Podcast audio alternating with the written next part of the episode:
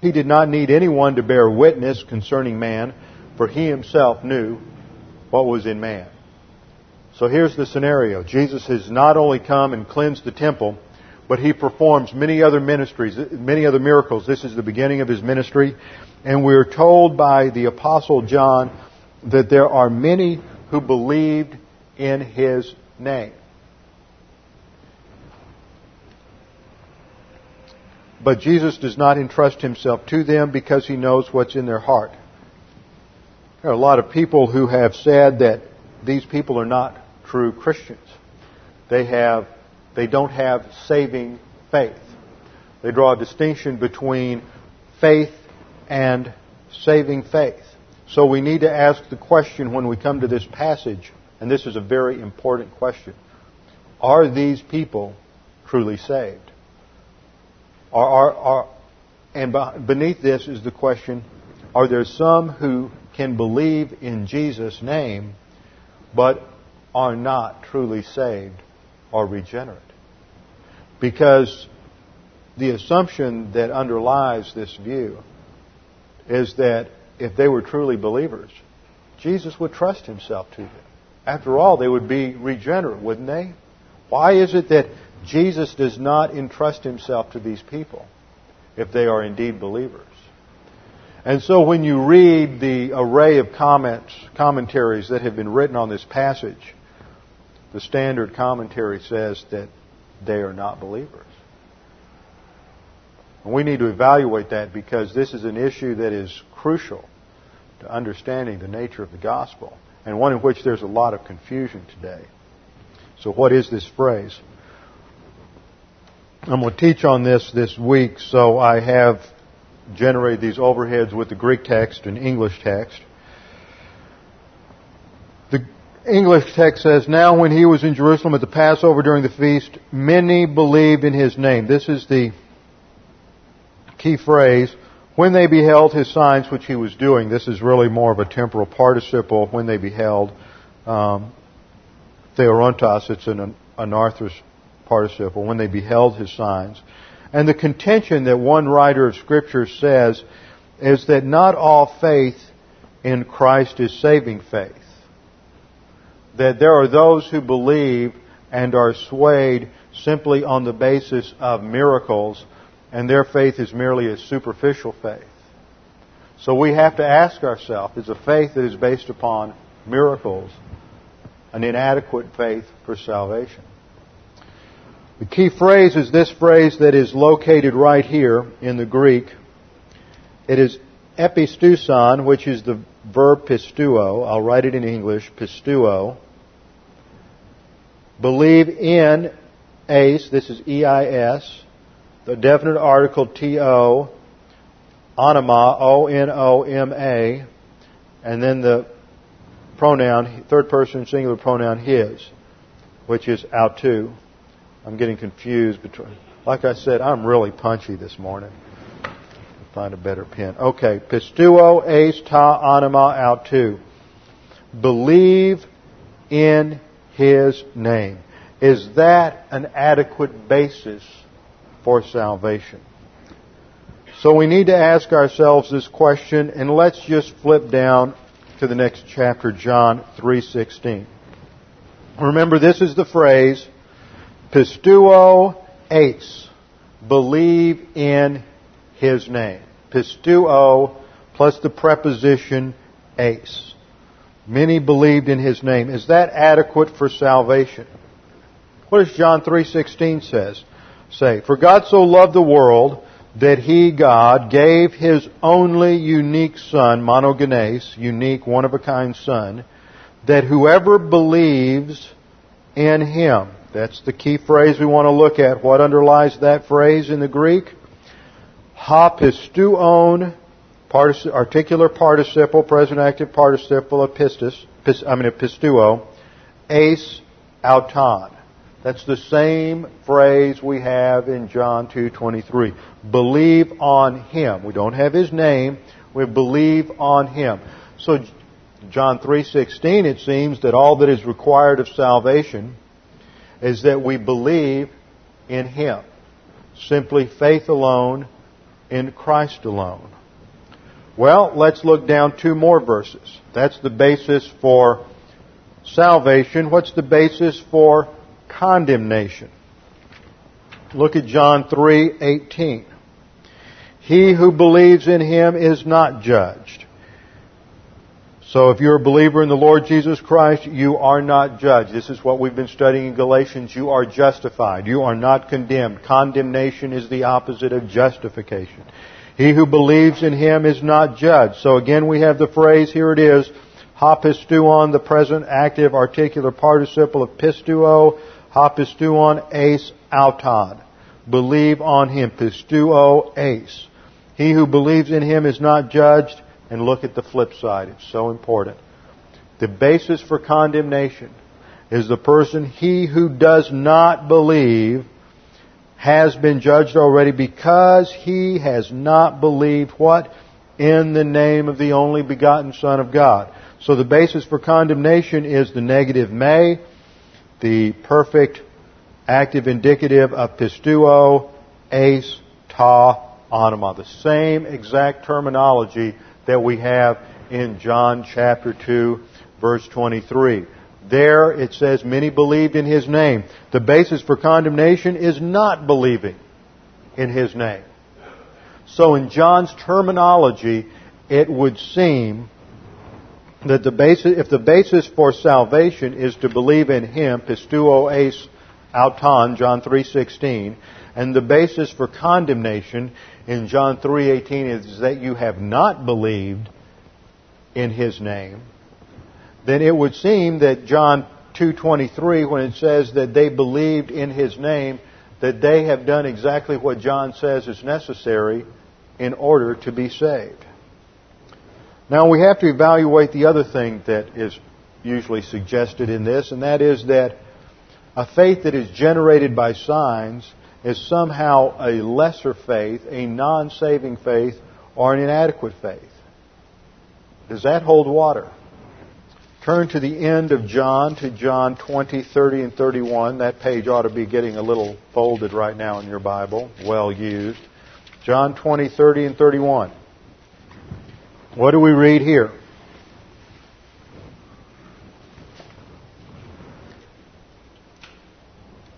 Many other signs, therefore, Jesus also performed in the presence of his disciples, which are not written in this book, but these have been written. Why? For the purpose that you may believe. And this is the uh, future subjunctive, I mean, future active subjunctive of pistuo, believe something. That Jesus is the Christ, the Son of God, and that believing, the present active participle, believing, you might have life, what? In His name. So John 20, 30, and 31 once again uses this terminology, not the exact phrase, but the terminology that salvation is related to believing in His name. But John says something more here. John says that Jesus performed many, many signs. He performed many miracles. And that's why John's writing is to tell us about the signs so that what? So that you can believe in His name and have life in His name. So John completely rejects the notion that somehow seeing miracles and believing in Christ on the basis of the miracles He performed is a lesser or inadequate faith for salvation. For John writes his whole gospel to tell us about the signs that Jesus performed so that we can believe in Him and have life in His name. You see, for John, faith is not something that is some subjective emotion. That's how many people think of faith, that somehow it's divorced from reason. But for John and, and, the other writers of Scripture, faith is not something that's divorced from reason. Faith is something that is inherently rational and reasonable. You believe with your mind, not with your emotions. That faith is something that is based upon knowledge and content and facts. And so John is going to give us the facts about Jesus. He's going to tell us what he did. He's going to give us the documentation. He's going to demonstrate the, the credentials of this man who claimed to be the Messiah so that we will know that he performed those signs, he has the credentials, and he is who he claimed to be. And that it, once we understand his credentials and that he satisfied those claims, that we can then have faith in Jesus Christ. So faith is based on knowledge, faith is based on reason, and faith is based on understanding what he did and who he claimed to be. So for John, the notion that faith generated by signs is somehow a lesser faith or an inadequate faith is completely erroneous. However, John does realize that the person who believes on the basis of the observation of miracles is not quite as good or as praiseworthy as the person who believes on the basis of not seeing these signs. For example, the episode preceding this statement in John uh, 20:30 is the episode with Thomas, when Thomas did not believe that Jesus Christ had been raised from the dead. And so the Lord comes and appears to him and has him put his finger and his hands on him and to put his finger in the nail prints and into his side so that he can have that empirical knowledge that Jesus is risen from the dead. And when it, he does that, when Thomas sees him, Thomas accepts him as Savior and says, My Lord and my God. And what is Jesus' response? Verse 29. Because you have seen me, have you believed? And the implication is yes, you have. Because you've seen the signs. But blessed are they who do not see and yet believe. In other words, if you don't see the signs and you believe in Jesus on the basis of the historical testimony of God's Word, which includes everyone here, then you get an A plus. If you believe on the basis of signs, you just get an A. But it's both a passing grade. But it's more commendable to believe without seeing the signs and the miracles than it is to believe and having seen the signs and the miracles. But it's not a contrast between the person who is saved and the person who is not saved, but just, just what is more praiseworthy. Turn with me back to John chapter 12. John chapter 12, verse 36. For another clarification of John's understanding of the condition for salvation. John 12:36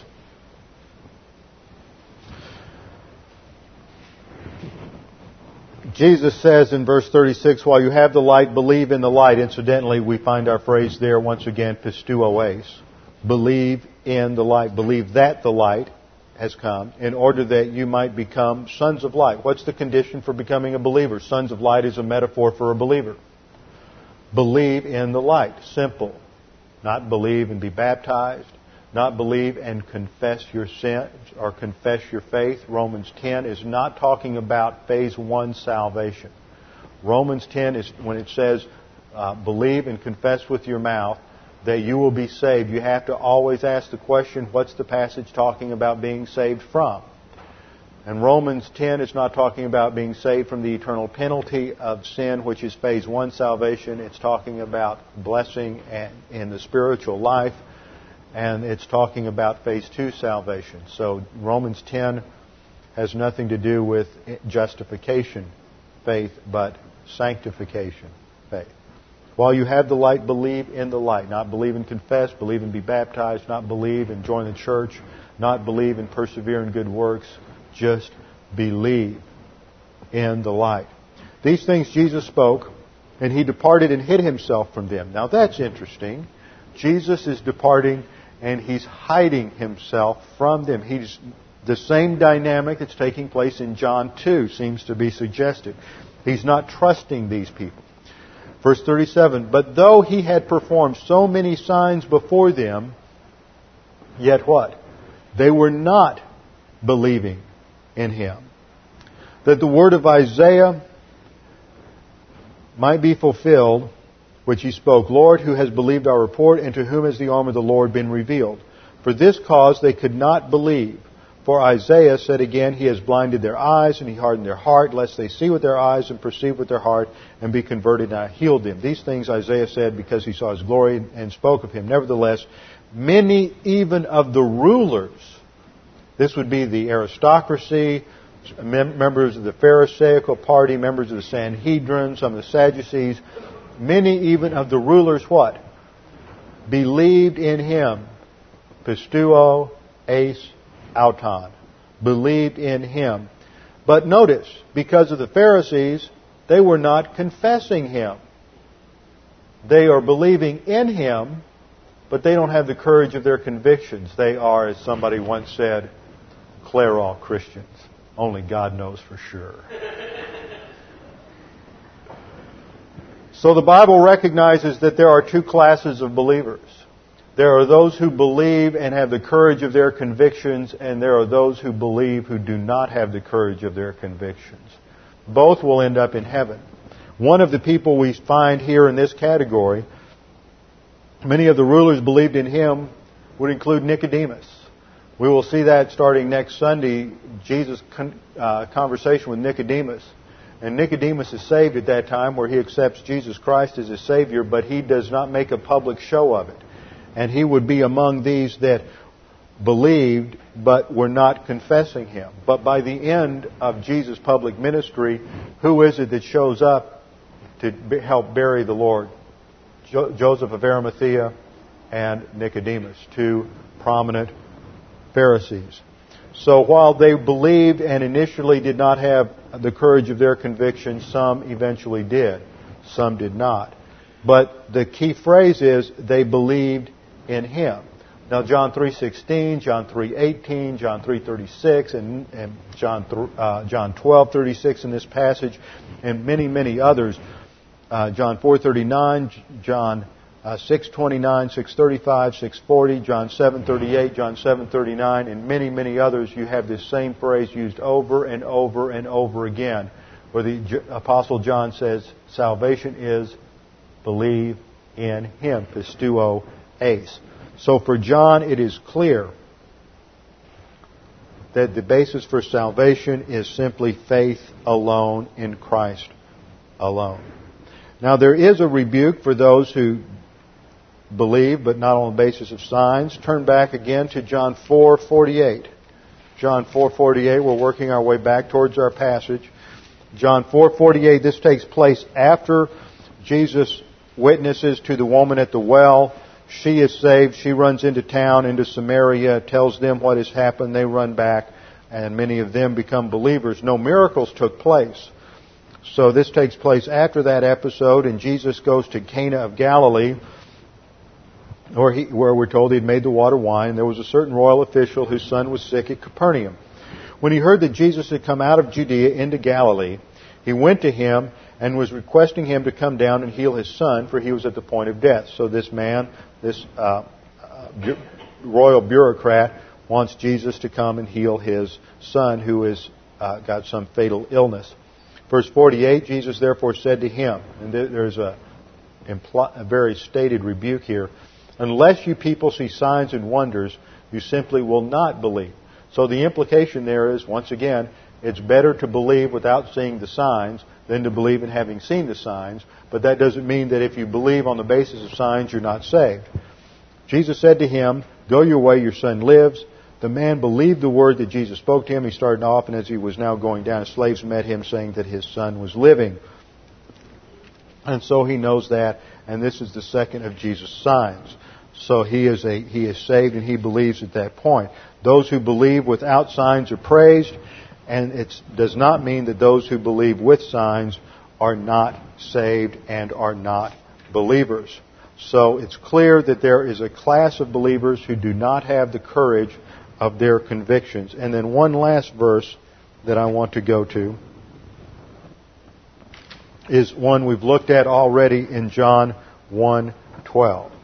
John 1:12 says, "But as many as received him, to them he gave the right to become children of God. Look at the last phrase. Even to those who believe in his name. It's the exact phrase that John uses in John 2 uh, 23. But as many as received him, to them he gave the right to become children of God, even to those who believe in his name. Pistuo eis ta onoma autou. To those who believe in his name. So in John 1:12 it is clearly stated that the sufficient condition for salvation is to believe in Jesus' name. So when we come to John 2, 23, and we read that many believed in his name, here's the passage on the overhead once again. Many believed in his name, beholding his signs which he was doing. John is making a positive statement there. His purpose in the book is to give us signs and evidence that Jesus was who he claimed to be. And he is saying here in this verse that his signs were so dramatic that many believed on him. Many were saved. But in contrast to that, Jesus understood what was in men.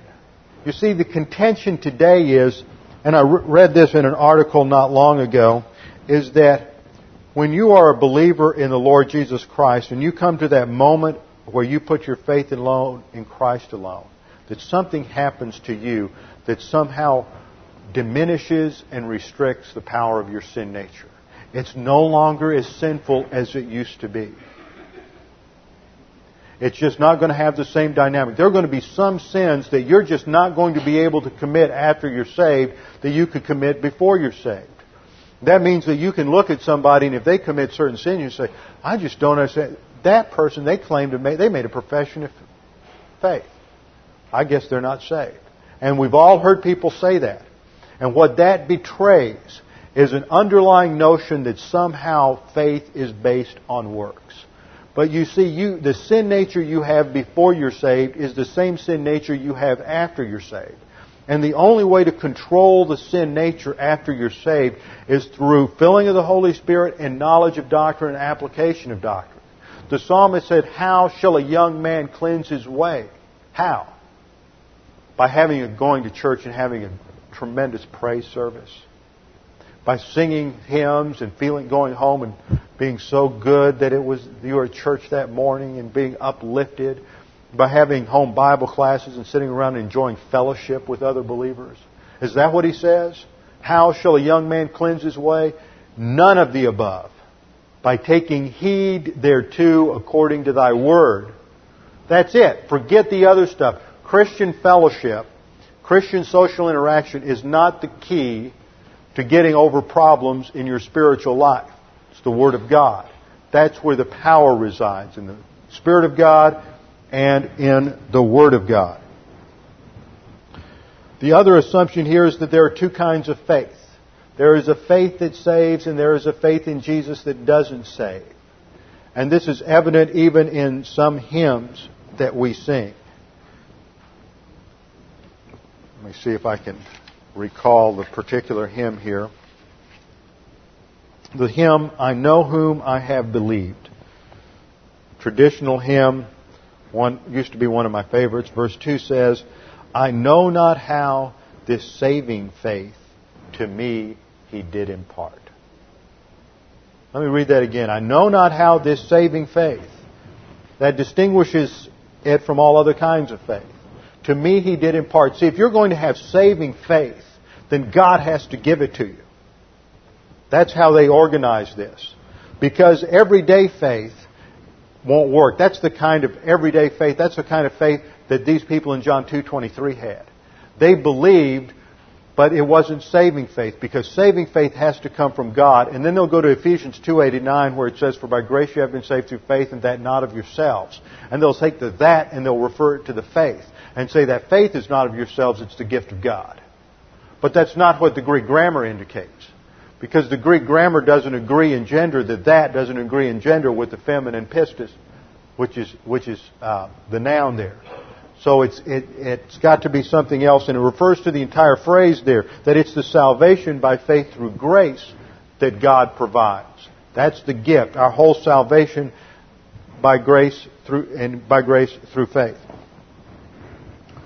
So we need to beware of people who want to draw a distinction between faith and saving faith. The scripture is clear that it's not faith. You're not saved because of faith.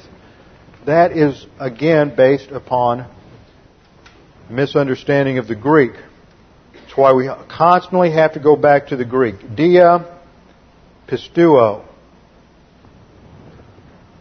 Dia pistuon. Pistuon. That's your genitive, your genitive ending. pistuo. Oh, I'm really losing it. Very tired. This is through. Dia plus the genitive is through. It's means. Dia pistin,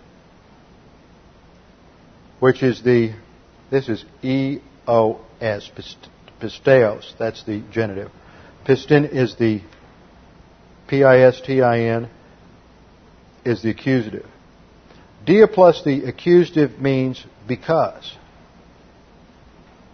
Dia plus a genitive means through or means. The difference is the ending. Everything in the Word of God. Jesus said not a jot, which is the Hebrew yod, which looks like this, or a tittle. In a Hebrew letter, the difference between those two letters is this little mark or this little mark. This is a T, this is a chet. This is a ta, this is a chet. That little mark is a tittle. That's the difference. It's like the difference in, in uh, uh, we have between a U and an O would be a tittle. Completely change the meaning of a word. Every letter is of vital importance and is guaranteed without error from the Word of God. So we are saved not because of faith. We don't have dia plus the accusative anywhere when it relates to salvation, but dia plus the genitive. We are saved through faith, not because of faith. What are we saved because of? We are saved because of the work of Christ on the cross. That's the cause of our salvation. We appropriate it through faith. You are not saved because you believe. You are saved through your faith. You are saved because Jesus Christ died on the cross for your sins. It is the object of faith that makes the difference. It is not faith, faith alone, faith itself, that is the difference. So, when we read this, Jesus on his part was not entrusting himself to them because he knew all men. And there, incidentally, we do have a dia plus the accusative to show that it's, it's cause. Because he knew all men. Jesus knew that they were still sinners. They hadn't learned anything. They were they they believed, but that's it. They still did not know any doctrine, and they were probably a lot like the uh, the ones we read about in in John 12. They did not have the courage of their convictions, and he was not going to entrust himself to them. Verse 25. And because he did not need anyone to bear witness concerning man, for he himself knew what was in man. He understood the sin nature. He understood the dynamics but he was not going to entrust himself to them. That does not mean they weren't believers, because some of the worst people in the world can be believers. You always find this superficial attitude that, well, my car is broken down, so I need to find a Christian mechanic because just be, just the fact that he's saved, he's going to do a better job. Well, the guy may be carnal, he may not know any doctrine, he may be a lousy mechanic. I really don't care the eternal spiritual status of the guy who works on my car or the surgeon who operates on my body. I want them to be the best there is and not necessarily saved. And that's an important thing to learn. Now, if they're not saved, I'm going to witness to them. But you want the best there is, and just because they're saved, just because they're a believer, doesn't mean they're going to do the best job. That's very naive and it's very superficial. So guard yourself against being caught up with that kind of thinking. It's very clear from the scripture then what the condition is for salvation. Believe in the Lord Jesus Christ and you will be saved. Interestingly enough, this phrase pistuoes is almost exclusively used by the apostle John, but it is used by the apostle Paul in no other location than Galatians 2:16, which we've been studying in the first hour. So it all weaves together, it's all tied together. And it's all very clear that the basis for salvation is not on works. It's not what you've done. It's not what I've done. It doesn't call from some kind of special supernatural faith. It calls for simple, everyday faith. But the object is what makes the difference. The object is not going to church. The object is not doing good.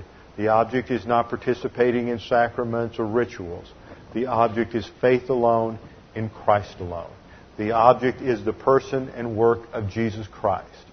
That he died according to the Scriptures and was raised on the third day according to the Scriptures. That's the issue.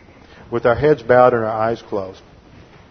Father, we do thank you for the opportunity to investigate more clearly the basis of our salvation and how we appropriate that. Father, we pray that if there's anyone here this morning that does not know Jesus Christ as their Savior, that right now they would take the opportunity to say to you in the privacy of their soul, Father, I accept this free gift of salvation in Jesus Christ.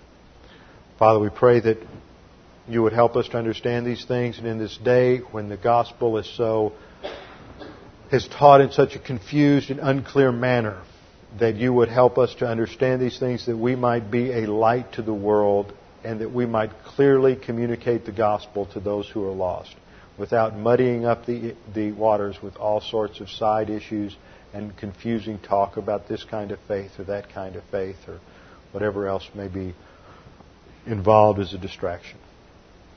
So we pray these things in the name of our Lord and Savior Jesus Christ. Amen.